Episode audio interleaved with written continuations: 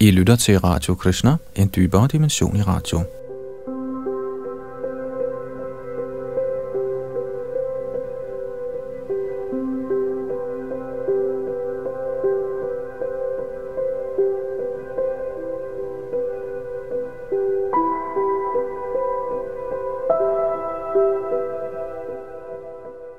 I vores gennemgang af Srimad Bhagavatam er vi i gang med 11. bog, og vi stoppede sidste gang ved tekst 21, og det her det er den fortsatte samtale mellem Krishna og Uddhav, også kaldet Uddhav Gita. I tekst 22 fortsætter Krishna med sin forklaring af den vediske vej, altså som det her kapitel hedder, forklaring af den vediske vej.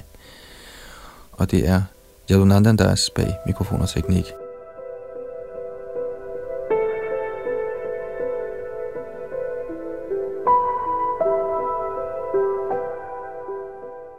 Tekst 22.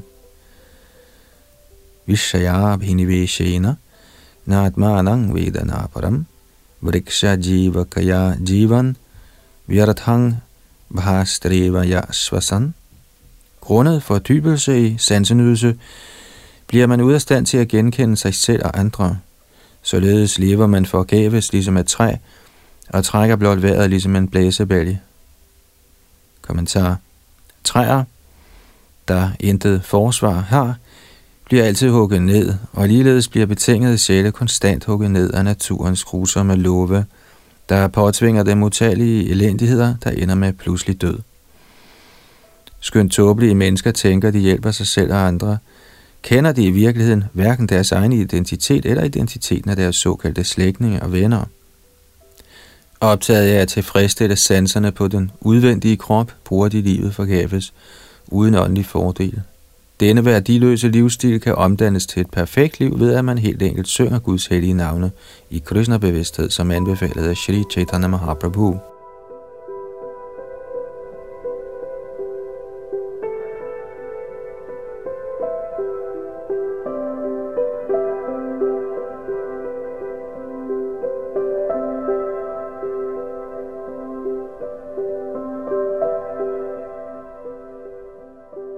Tekst 23. Palashrutir iyang rinam nashreyo rochanang param shreyo babakshaya proktang yatha bhaisajja rochanam. De er skrifternes udtalelser, der lover frugtbærende belønninger, foreskriver ikke menneskets endelige gode, men er blot lokkemidler til at fremme udførelsen af fordelagtige religiøse pligter, ligesom man lover et barns slik for at få det til at tage helbredende medicin. Kommentar. I forrige vers udtalte Herren Krishna, at mennesker, der er optaget af sansenydelse, så afgjort fraviger livets egentlige hensigt. Men når vedderne selv lover himmelsk sansetilfredsstillelse som resultat af ofre og askese, hvordan kan sådan forfremmelse til himlen da være en afvigelse fra livets mål? Herren forklarer her, at de frugtbærende belønninger, der tilbydes i religiøse skrifter, kun er lokkemidler, ligesom man lover et barns slik, så det kan tage sin medicin. Det er i virkeligheden medicinen, der har virkning og ikke slikket. I frugtbærende ofre er det ligeledes tilbydelsen af Vishnu, der er gunstig, ikke selve belønningen.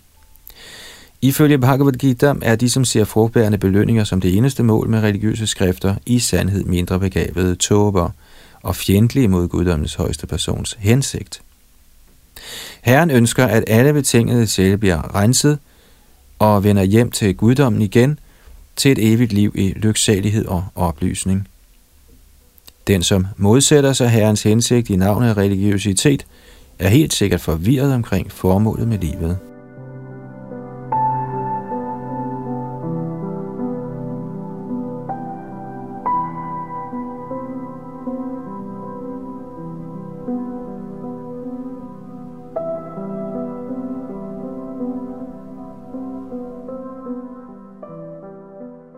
Tekst 24.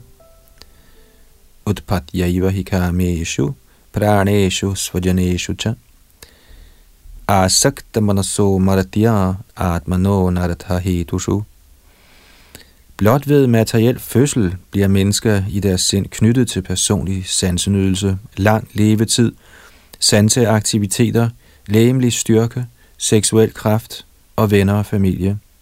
Deres sind er således fordybet i det, der overvinder deres virkelige egennytte. Kommentar. Hvor tilknytning til den fysiske krop og kroppene af familie og venner fører utvivlsomt til uudholdelig ængstelse og lidelse. Det lægemligt opslugte sind kan umuliggøre fremskridt i selvrealisation, og således bliver ens håb om evigt liv i lykke og viden overvundet af genstandene for ens såkaldte kærlighed. Handlinger udført i uvidenhed gavner hverken en selv eller andre, ligesom den godgørenhed, man yder i en drøm, ingen gavn gør for virkelige mennesker. Den betingede sjæl drømmer om en verden adskilt fra Gud, men et hvert fremskridt, man oplever i denne drøm, er blot hallucination. Herren udtaler i Bhagavad Gita 5.29 Sarvaloka Maheshwaram. Han er den højeste nyder og herre over alle planeter og verdener. Kun gennem Krishna-bevidsthed, erkendelse af Guds overhøjhed, kan man gøre virkelige fremskridt i livet.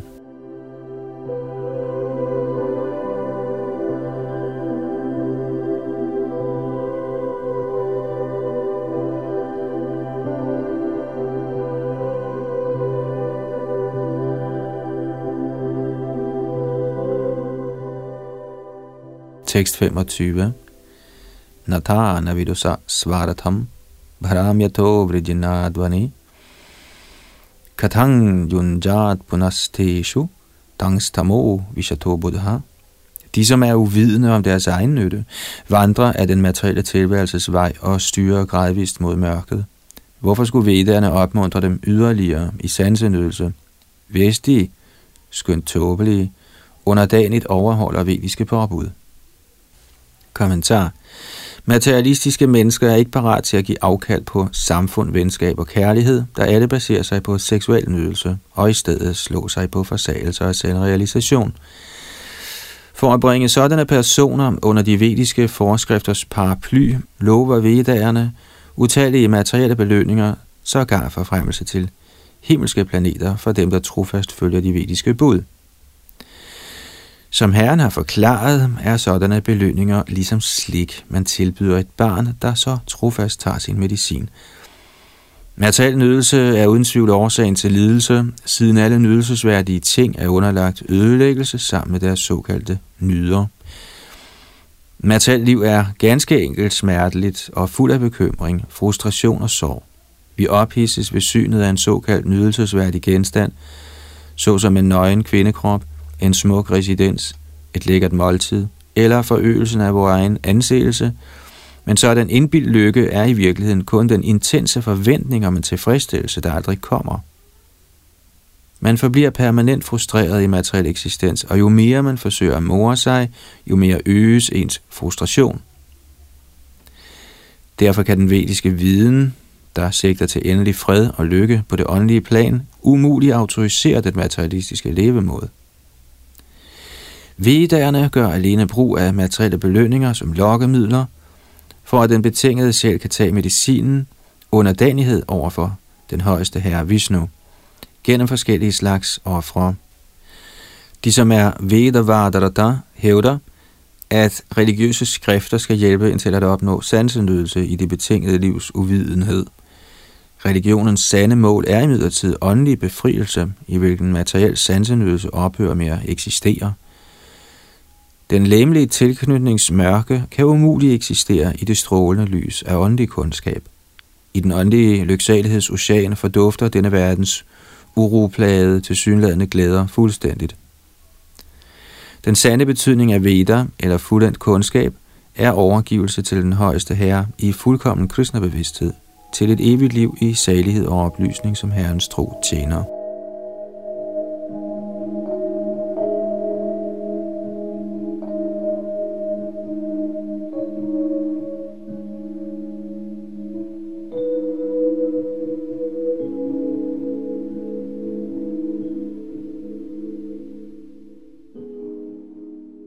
Tekst 26.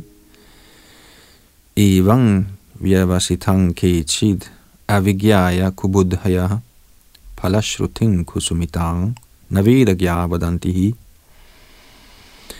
Personer, hvis intelligens er forvrænget, forstår ikke det egentlige formål med vedisk viden, og slår i stedet til lyd for, at vedernes blomstersprog, der lover materielle belønninger, er den højeste vediske sandhed. De, som faktisk kender vederne, taler aldrig på den måde. Kommentar. Tilhængerne af Karma Mimamsa filosofi erklærer, at der ikke er noget Guds rige hinsides dette univers, og at man derfor skal blive en professionel ud i vediske ritualer, for at kunne blive boende på en materiel himmelsk planet. Som Herren har forklaret for Udhav i et tidligere kapitel, er der ingen virkelig lykke i den fysiske verden, siden man uværligt vil dreje rundt i de forskellige planeters omgivelser fra himmel til helvede, og således vil man konstant være forstyrret inden for den materielle atmosfære. Skønt lægen måtte give et barn sukkerovertrukken medicin, er den, som tilskynder barnet til at spise slikket og smide medicin væk, så afgjort en stor nar. På samme måde skænker de blomstrende udtalelser i Veda, der beskriver himmelsk glæde, ikke den vediske kundskabs rigtige frugt, men tilbyder blot et dekorativt blomsterflor af sansenydelse.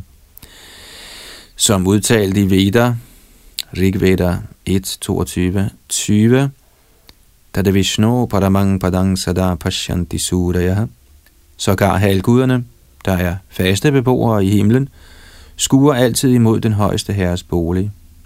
Tåbelige folk, der beundrer levestandarden i den fysiske himmel, skal derfor notere sig, at selv halvguderne er den højeste herres hengivne. Man skal ikke blive en falsk fortaler for såkaldt vedisk viden, men skal slå sig på kristnebevidsthed og finde en ordentlig løsning på livets fremskridt.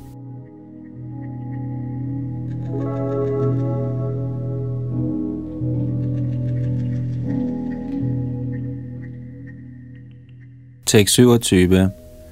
Kamina krippana lubdha pushpeshu phalabuddhaya agnimugdha dhumatanta svangalokang navidantite. De, som er fulde af begær, havesyge og grådighed, opfatter fejlagtigt blotte blomster som værende livets virkelige frugt.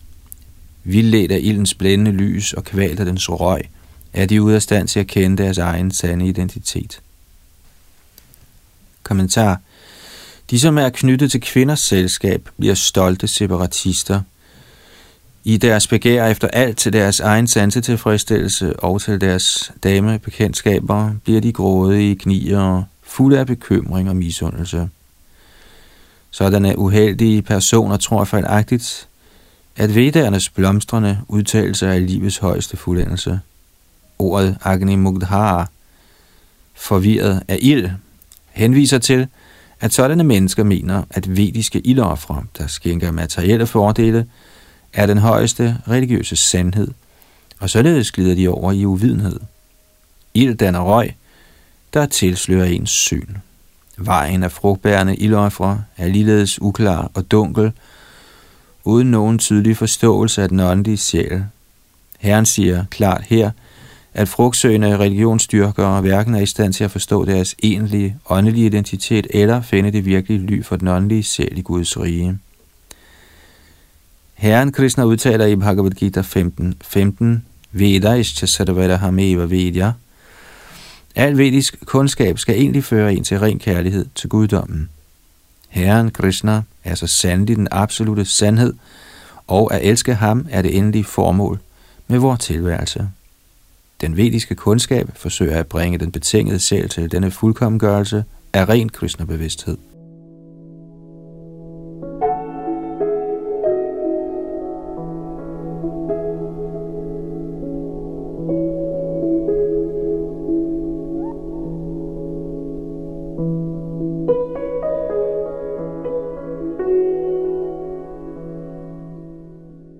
Tekst 28.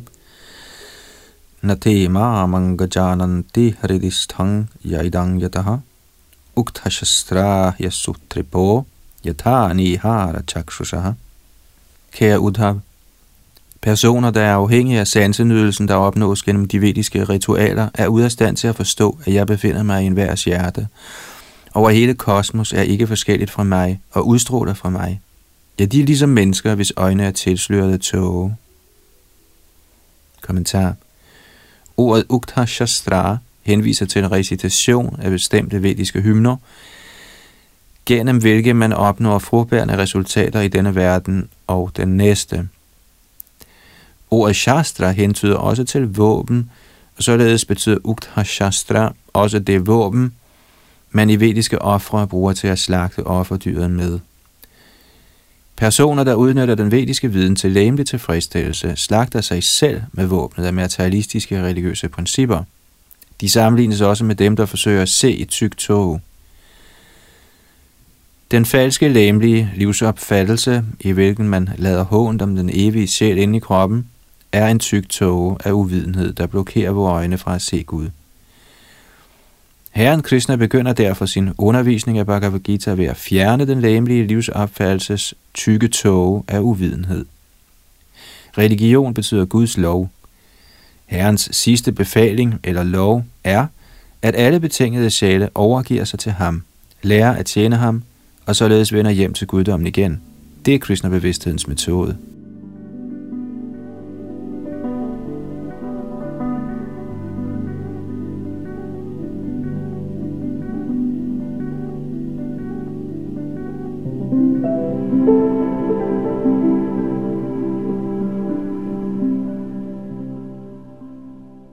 Tekst 29 og 30.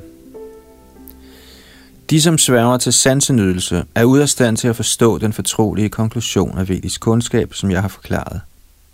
De finder nydelse i vold og slagter grusomt uskyldige dyr i ofre til glæde for deres egne sanser og tilbyder således halvguder, forfædre og ledere blandt spøgelsesagtige væsener.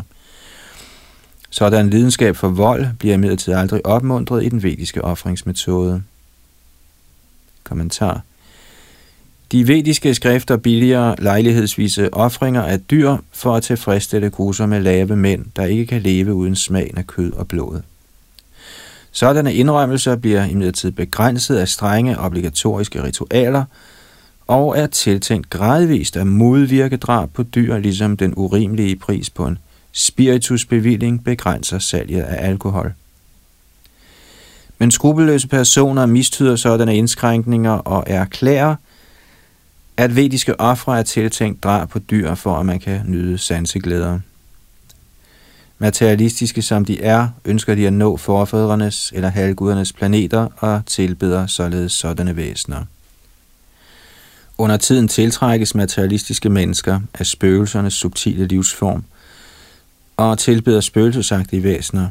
Disse metoder udgør grov uvidenhed om guddommens højeste person, der er den egentlige nyder af alle ofre og al askese. Dæmonerne udfører vediske ofre, men er fjendtlige mod herren Narayan, for de anser halvguderne, forfædrene eller Shiva som værende på højde med Gud. Selvom de forstår autoriteten i vediske ritualer, godtager de ikke den endelige vediske konklusion og overgiver sig derfor aldrig til Gud. Således florerer falske religiøse principper i slagternes dæmoniske samfund.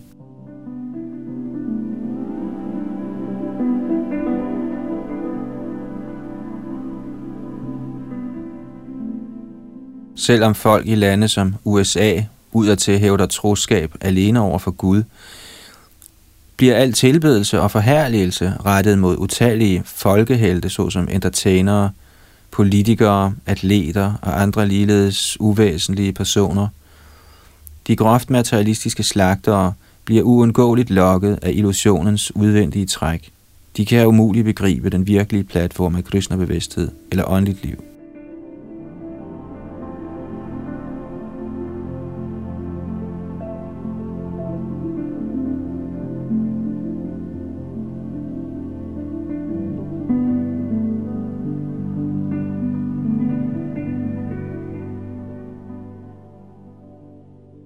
Tekst 31.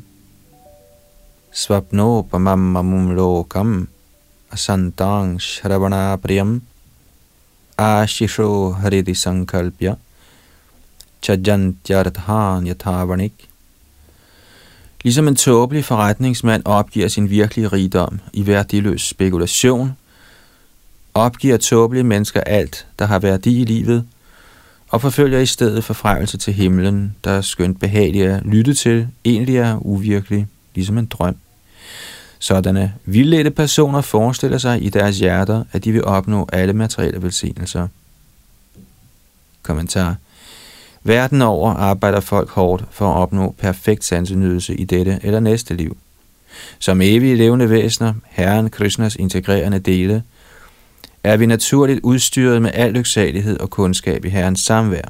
Men vi fravælger denne fornemme stilling af salighed og oplysning og spilder i stedet forgæves tiden på den læmelige lykkes fantasibillede, ligesom en tåbelig forretningsmand, der formøbler sine virkelige aktiver i håbefulde spekulationer, der ikke giver nogen gevinst.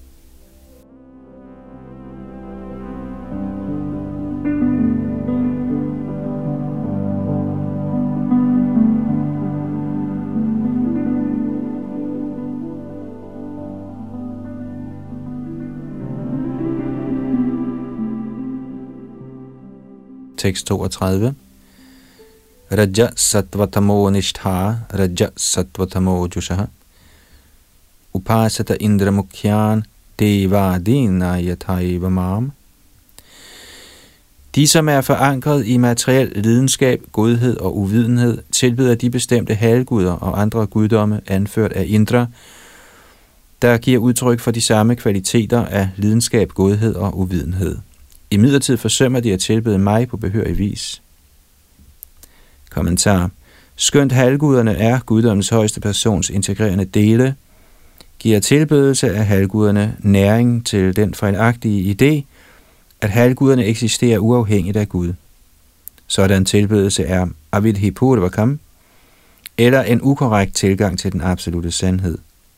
Shrila Madhvacharya citerer fra Harivansh, at blandt dem, der primært er i uvidenhedens kvalitet, kommer lidenskab og godhed under tiden til udtryk. Uvidende personer, der har et islet af godhed, måtte komme i helvede, men tillades også nogen himmelsk glæde. Således kan det ses, at en mand, der lider under elendige finansielle eller politiske forhold, under tiden nyder privilegiet af en smuk hustru, skønt hans vilkår i øvrigt er helvedesagtige. De, som er i uvidenhed med et lille islet af lidenskab, kommer helt enkelt i helvede, og de, som er helt i uvidenhed, glider ned i helvedes mørkeste regioner. De, som er blotte for hengivenhed for den højeste herre, er i uvidenhed i disse tre kategorier. Sommetider accepterer de, som er i godhed, den højeste herres suverænitet, men er mere knyttet til halvguderne grundet den tanke, at de gennem vediske ritualer kan opnå samme levestandard som halvguderne. Denne stolte tendens er så afgjort en hindring i tjenesten til den højeste herre, og fører i sidste ende til et fald.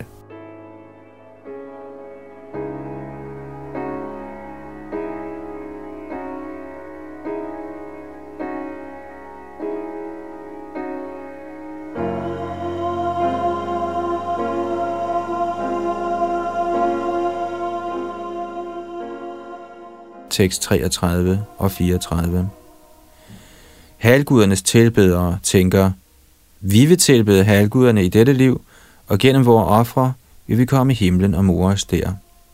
Når den nydelse er afsluttet, vil vi vende tilbage til denne verden, og lade os føde som mægtige husfædre i aristokratiske familier. Overdreven stolte og grådige forvirrer sådanne personer af vedernes blomstersprog. De tiltrækkes ikke af emner om mig, den højeste herre. Kommentar.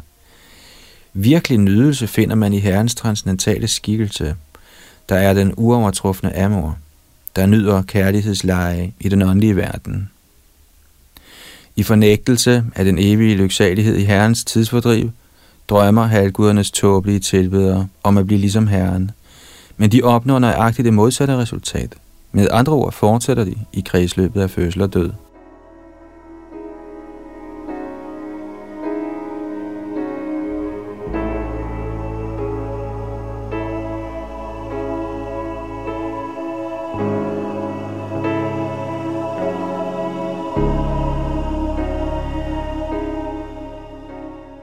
Tekst 35. Veda Brahmatma Vishayas Trikanda Vishaya ime parokshavadarisaya paroksang mama chapriyam. Vedderne, der inddeles i tre, åbenbarer i sidste ende det levende væsen som ren åndelig sjæl.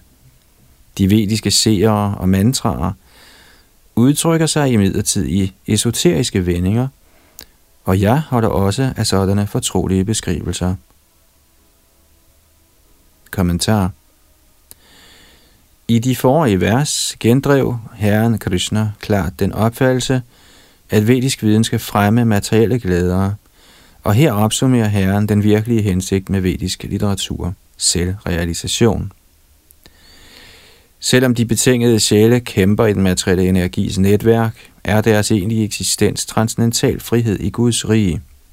Vedderne løfter gradvist den betingede sjæl ud af illusionens mørke og indsætter ham i Herrens evige kærlighedstjeneste. Som udtalt i Vedanta Sutra 44.23 Anavritti Shabdat, det betyder: den, som hører vedisk kundskab korrekt, behøver ikke at vende tilbage til kredsløbet af fødsel og død. Man kunne spørge, hvorfor Herren selv, såvel som Herrens repræsentanter, de vediske seere og mantraer, taler i esoteriske eller indirekte vendinger. Herren udtaler i Bhagavad Gita, Nahang Prakasha Sarvasya, og det er fra 7.25, den højeste herre tillader ikke, at man opfatter ham billigt, og således viser han sig ikke for overfladiske eller fjendtlige personer. De, som er forurenet af den materielle atmosfære, tilskyndes til renselse gennem de vediske ritualer, der lover frugtbærende resultater, ligesom et barn tilskyndes til at tage medicin gennem løfter om slik. Grundet den vediske forklarings fortrolige væsen er mindre begavede mennesker ude af stand til at påskynde vedernes endelige transcendentale hensigt, og følgelig falder de ned til niveauet af sansetilfredsstillelse.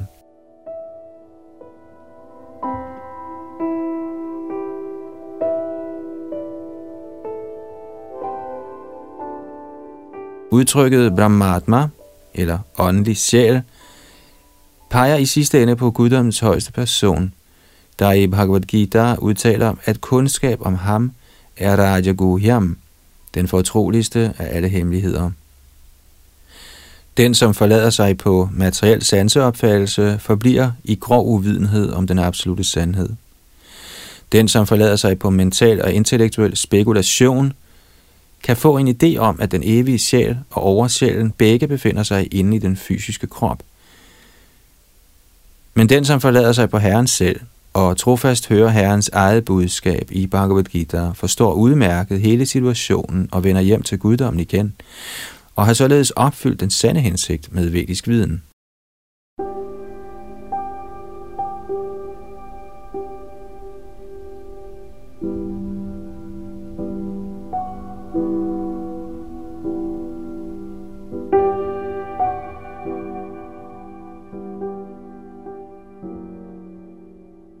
Tekst 36. Shabda Brahma Sudurabodham Pranendriya Manomayam Anantaparang Gambhirang Durvigahyang Samudravat. Vedaernes transcendentale lyd er meget svær at forstå og manifesterer sig på forskellige niveauer i pranaen, sanserne og sindet. Denne vediske lyd er uendelig, meget dyb og umålelig, ligesom oceanet. Kommentar. Ifølge vedisk kundskab inddeles den vediske lyd i 4 faser, der kun kan forstås af de mest intelligente brahminer. Dette skyldes, at 3 af disse inddelinger for evigt befinder sig inde i det levende væsen, og kun den 4. inddeling viser sig udadtil som tale. Selv denne 4. fase af vedisk lyd, der kaldes Vaikhari, er meget svær at forstå for almindelige mennesker. Shrila Vishwanath Chakravarti Thakur forklarer disse inddelinger som følger. Den vediske lyds prana-fase, kendt som Bra, befinder sig i Adhara Chakra. Den mentale fase, kaldet Pasyanti, befinder sig i Navle-regionen, på Manipuraka Chakra. Den intellektuelle fase, kendt som Madhyama, befinder sig i hjerteregionen, i Anatha Chakra, Slutligt kaldes den vediske lyds sanselige fase for Vaikari.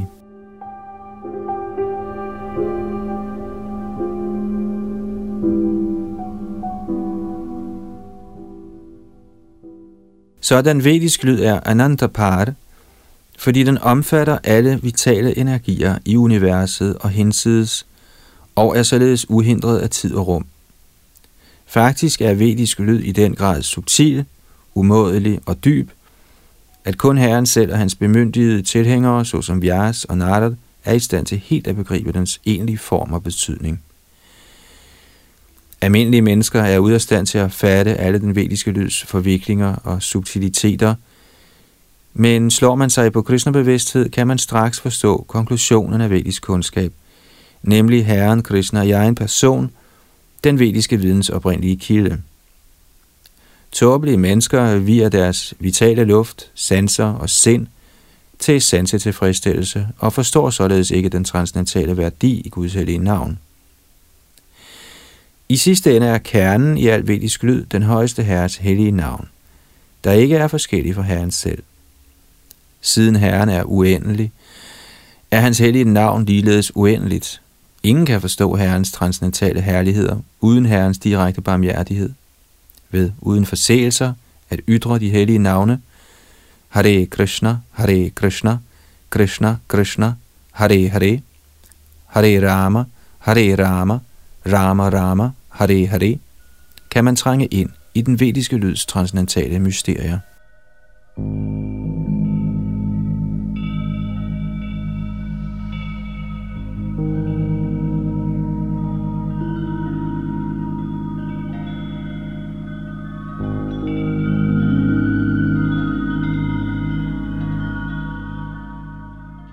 Tekst 37. Mayo babring hitang bhumna brahmana ananta shaktina bhuteshu gho sharupena viseshuraneva lakshyate. Som den endelige, uforanderlige og almægtige person i guddommen, der dvæler inde i alle levende væsener, etablerer jeg personligt den vediske lyd i form af Omkar inden i alle levende væsener. Den erfares således subtilt, ligesom en enkelt tråd af fiber i en lotusstilk. Kommentar.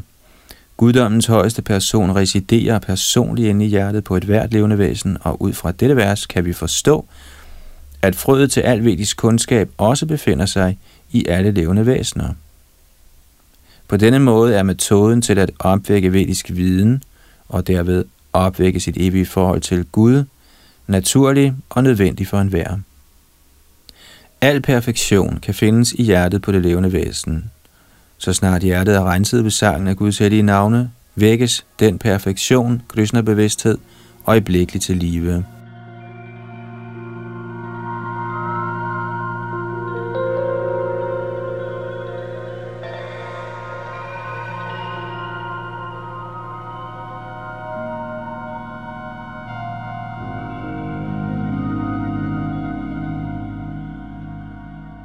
Tekst 38-40. Ligesom en edderkop fremkalder sit væv fra sit hjerte og udsender det gennem sin mund, viser guddommens højeste person sig som den lydende, oprindelige, vitale luft, der rummer alle hellige vediske versmål og er fuld af transcendental glæde. Således skaber Herren fra den evige himmel af sit hjerte den store og grænseløse vediske lyd ved mellemkomsten af sit sind, der undfanger forskellige lyde, såsom spadasharne. Den vediske lyd forgrener sig i tusindvis af retninger, pyntet med de forskellige bogstaver udledt fra stavelsen Om. Konsonanterne, vokalerne, vislelydene og halvvokalerne. Vedaen bliver derefter udvidet med mange verbale variationer, udtrykt i forskellige versmål, der hver har 4 flere stavelser end den forudgående. Til sidst trækker Herren igen sin manifestation af vedisk lyd ind i sig selv. Kommentar. Shrila Sridhar Swami har givet en udførlig teknisk forklaring til disse 3 vers, forståelsen af hvilken kræver omfattende sproglig færdighed ud i sanskrit.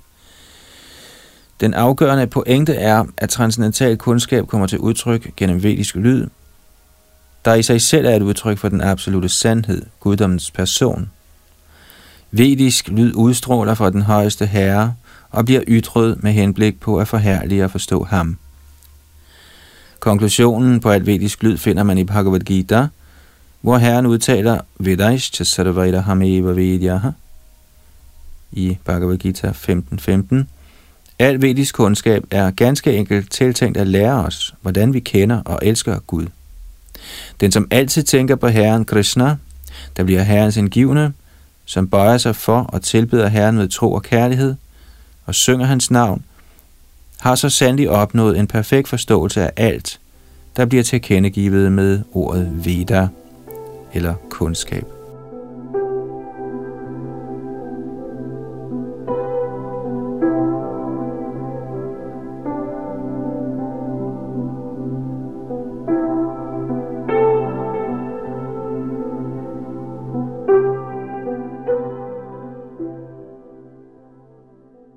Tekst 41. Gayatriusniganusubcha brihati panktirevacha Trishtub jagatjati chando yatyasjati jagat virat. De vediske versmål er Gayatri, Usnik, Anustub, Brihati, Pankti, Trishtub, Jagati, Atichanda, Atyashti, Ati Jagati og Ati Virat. Kommentar. Gayatri versmålet har 24 stavelser, Usnik har 28, Anustub 32 og så videre, hvor hvert versmål har 4 flere stavelser end det forudgående. Vedisk lyd kaldes for brihati eller yderst omfattende, og således kan almindelige levende væsener umuligt forstå alle tekniske detaljer omkring dette emne.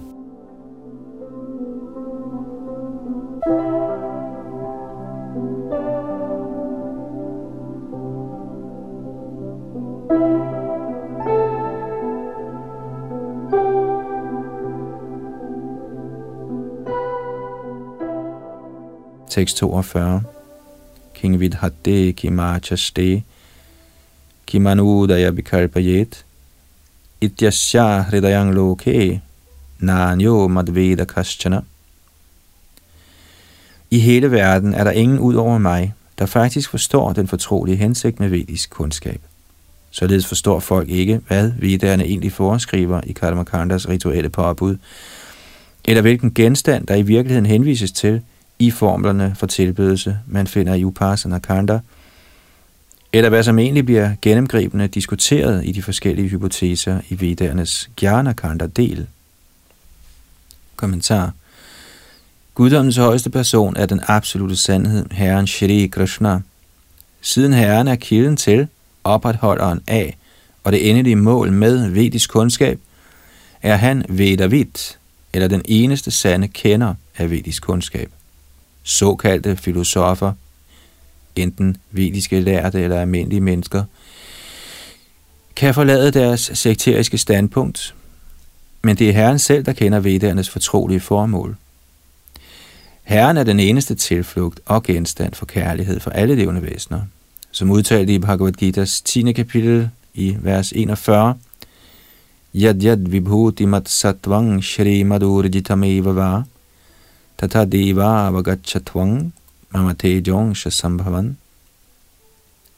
Citat. Vid, at alle smukke, strålende og mægtige skabelser udspringer fra blot en gnist af min pragt. Citat slut. Alle smukke, usædvanlige og kraftfulde manifestationer er ubetydelige udtryk for Herrens egen overdådighed. Selvom jævne folk skændes over formålet med religion, er det virkelig formål et, Krishna-bevidsthed eller ren kærlighed til guddommen.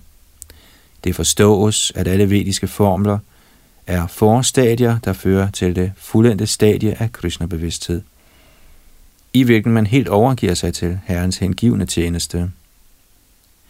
Herrens rene hengivne repræsenterer ham i denne verden og siger aldrig noget, der ikke er autoriseret af Herren.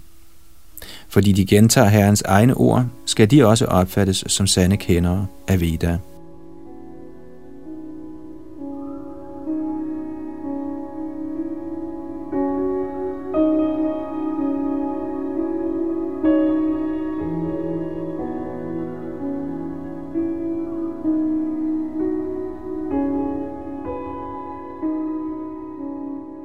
Tekst 43.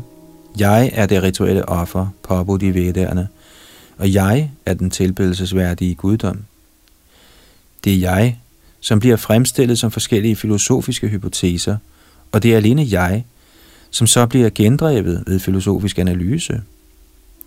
Den transcendentale lyd etablerer således mig som den afgørende mening med al vedisk kundskab.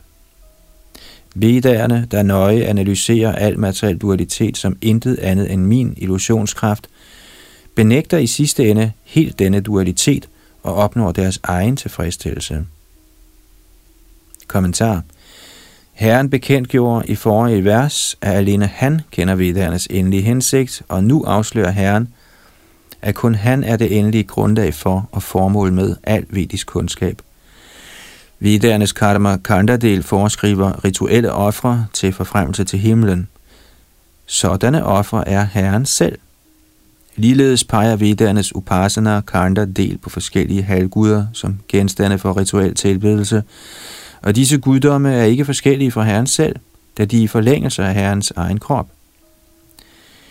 I Gyanakanda-delen af vedderne bliver forskellige metoder til analyse præsenteret og gendrevet.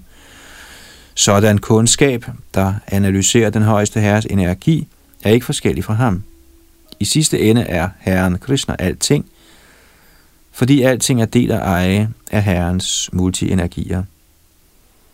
Skønt den vediske litteratur lokker dem, der er optaget af materiel dualitet, til at indlade sig på den vediske livsform ved at tilbyde dem materielt fristende belønninger, afviser vedderne i sidste ende al materiel dualitet ved at bringe ind til niveauet af Guds bevidsthed, i hvilken intet er forskelligt fra den højeste herre.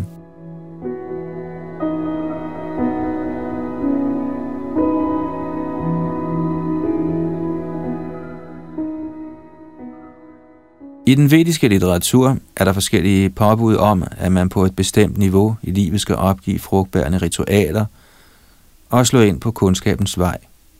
Ligeledes siger andre udtalelser, at den selvrealiserede sjæl skal forlade den spekulative kundskabsvej og direkte søge ly i den absolute sandhed, personen i guddommen. Men ingen steder finder man en udtalelse om, at man skal forlade Herrens kærlige tjeneste, fordi den er et hvert levende væsens naturlige position. Forskellige filosofiske teser bliver fremsat og afvist i vedderne. Siden den, som avancerer, må forlade hvert forudgående trin i den fremadskridende udvikling af kundskab. For eksempel anvises den, som er forfalden til sex, til at acceptere et religiøst ægteskab og nyde sex med sin hustru. Sådan rituel viden skal opgives, når man når til niveauet af ubundethed, på hvilket man rådes til at indtræde i forsagelsens orden. På det stadie i livet forbydes man at omgås eller tale med kvinder. Når man imidlertid opnår Krishna-bevidsthedens fuldendelse, i hvilken Herren ses overalt, kan man inddrage alle levende væsener, herunder kvinder, i Herrens kærlige tjeneste, uden at risikere et åndeligt fald. Således bliver forskellige forskrifter, der baserer sig på fremadskridende stadier af åndeligt syn, fremsat og gendrevet i vedisk litteratur. Siden alle sådanne forskrifter og metoder i sidste ende skal fremme opnåelsen af Krishna-bevidsthed, Herrens kærlige tjeneste, er de ikke forskellige fra Herren Krishna selv. Den betingede sjæl skal derfor ikke i utide afbryde sin fremadskridende march hjem til guddommen igen, ved på tåbelig vis at forveksle et mellemliggende eller forudgående stadie af fremskridt med livets virkelige mål. Man må gøre det helt klart, at guddoms højeste person, Shri Krishna, er kilden, opretholdelsen og hvilestedet for alting, samt at et hvert levende væsen er Herrens evige tjener. Således skal man fortsat gå af den vediske vej hele vejen hjem til guddommen igen, til et evigt liv i lyksalighed og kundskab.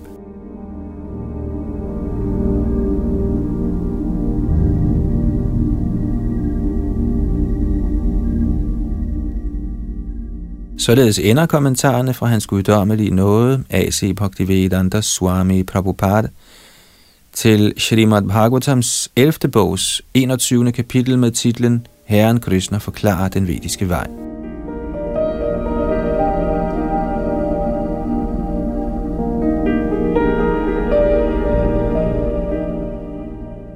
Srimad Bhagavatam, bog 11, kapitel 22. Optælling af elementerne i den materielle skabelse. Tekst 1-3.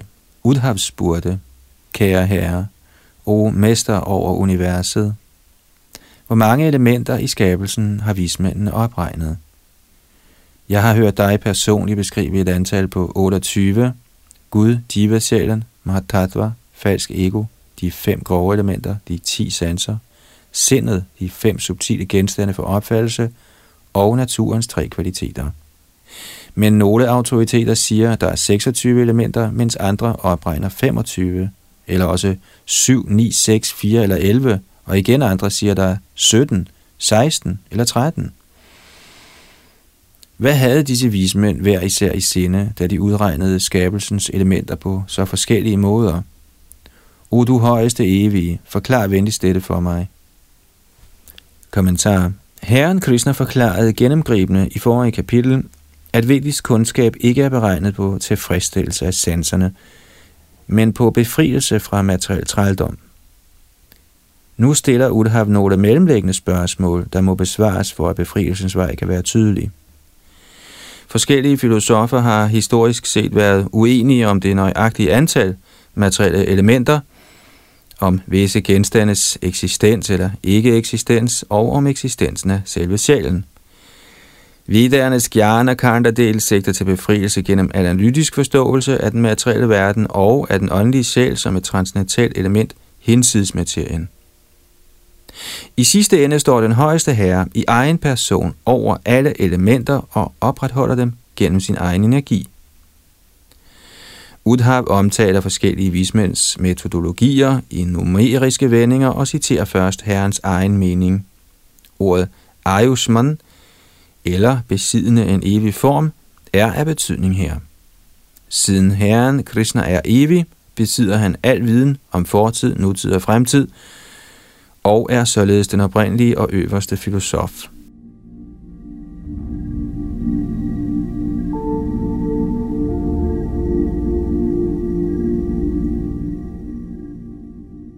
Ifølge Srila Vishwanath Chakravarti Thakur er de forskellige analytiske tilgange, Uddhav nævner, egentlig ikke modstridende, siden de udgør forskellige metoder til at kategorisere den samme virkelighed.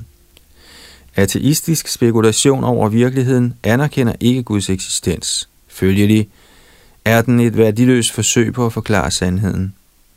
Herren bemyndiger selv forskellige levende væsener til at spekulere og tale om virkeligheden på forskellige måder.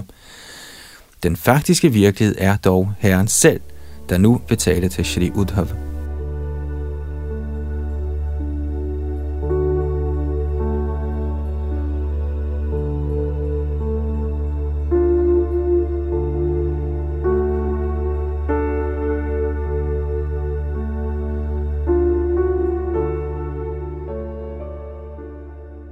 Tekst 4.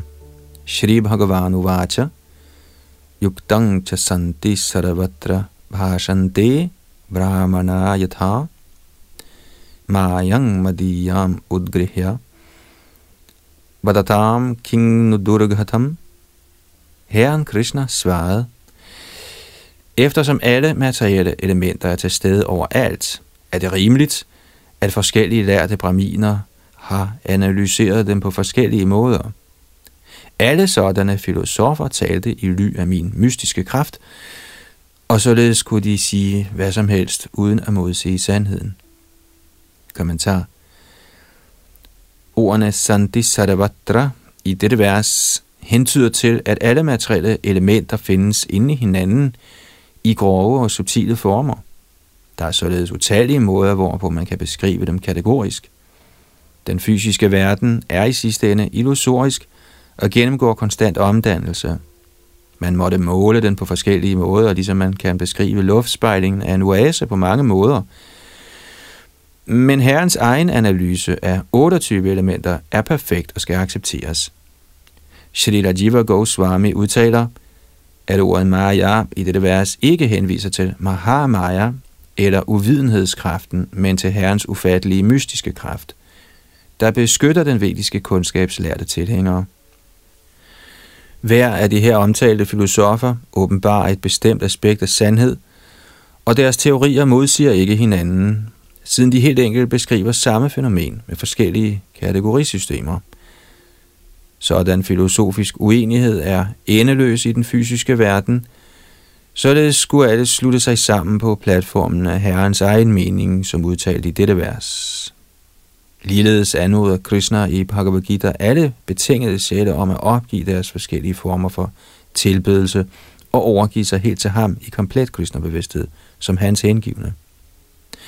Således skal hele universet forenes i kærlighed til guddommen ved at synge Hare Krishna, Hare Krishna, Krishna Krishna, Hare Hare, Hare Rama, Hare Rama, Rama Rama, Hare Hare.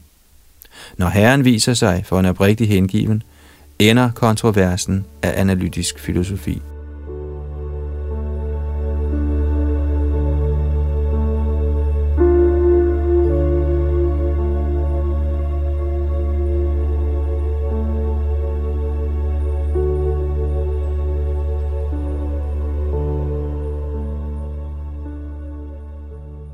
Tekst 5.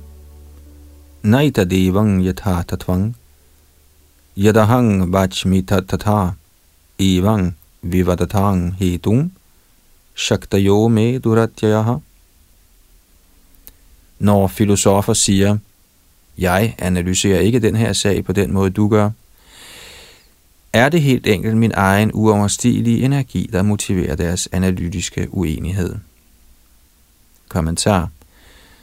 Grundet Herrens materielle energier strides verdslige filosofer konstant om, hvad som kom først, hønen eller ægget. Grundet indflydelsen fra kvaliteterne godhed, lidenskab og uvidenhed, hælder forskellige filosofer til forskellige anskuelser. Og ved påvirkningen af den materielle atmosfære, Herren har skabt, er disse filosofer konstant uenige med hinanden.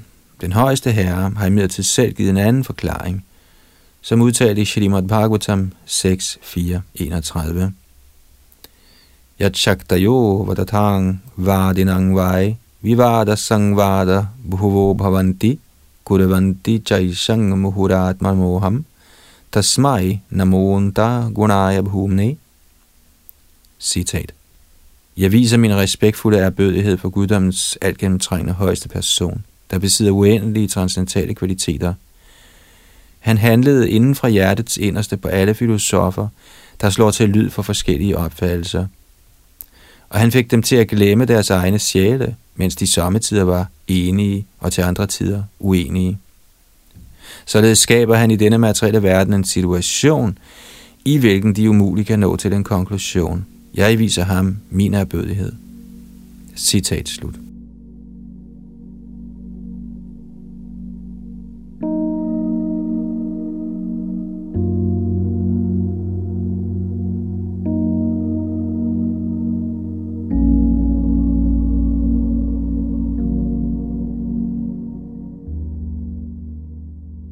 Tekst 6. Ya sang vyatikarada asid vikalbo vadatang vadam prapte shamadame pieti vadas tamanushangyati. Ved mine energiers vekselvirkning opstår forskellige meninger, men for dem, der har fæstnet deres intelligens i mig og kudet deres sanser, forsvinder forskelligheden i opfattelse, og følgelig bliver selve årsagen til strid fjernet. Kommentar. Forskellige modstridende opfattelser skabes ved samspillet mellem Herrens materielle energier i sindet på forskellige filosofer, der standhaftigt forsvarer deres meninger og udtaler, måske er det sådan, eller muligvis dette eller hint, eller også er det ikke dette, eller måske heller ikke hint. Sådanne logiske eller rationelle postulater, tvivl, modpostulater, modsigelser osv. antager i tusindvis af forskellige udtryk, og den er grundlag for skænderi. I virkeligheden er guddommens højeste person, Herren Krishna, basis for hele eksistensen, siden alt udstråler fra Herren, bliver opretholdt af Herren, og til sidst går til hvile inden i Herren. Herren Krishna er Paratattva, den højeste sandhed, der understøtter alle andre afhængige sandheder. I et samfund af lærte, der har forstået guddommens person som alting, er der ingen yderligere årsag til filosofisk strid. Så den enhed i opfattelse skyldes hverken mangel på filosofisk efterforskning eller undertrykkelse af rationelle diskussioner, men er det naturlige resultat af åndelig oplysning. Såkaldte filosofer hævder stolt, at de skamsøger og efterforsker den absolute sandhed, men pudsigt nok regner de den, som har fundet den absolute sandhed, for mindre begavet end den, som ikke har fundet den, men som søger. Da Herren Krishna er den absolute sandhed, bliver den, som overgiver sig til Herren, den mest lærte person.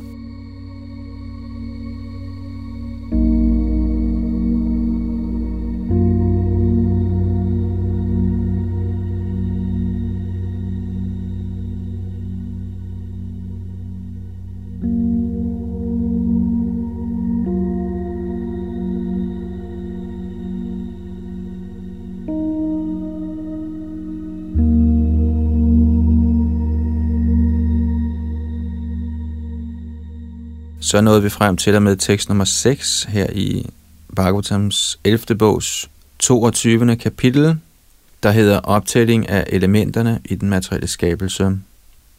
Og denne her meget spændende beskrivelse fortsætter vi med næste gang, og det er så ved tekst nummer 7, her hvor Yadunandan Das sad bag mikrofon og teknik.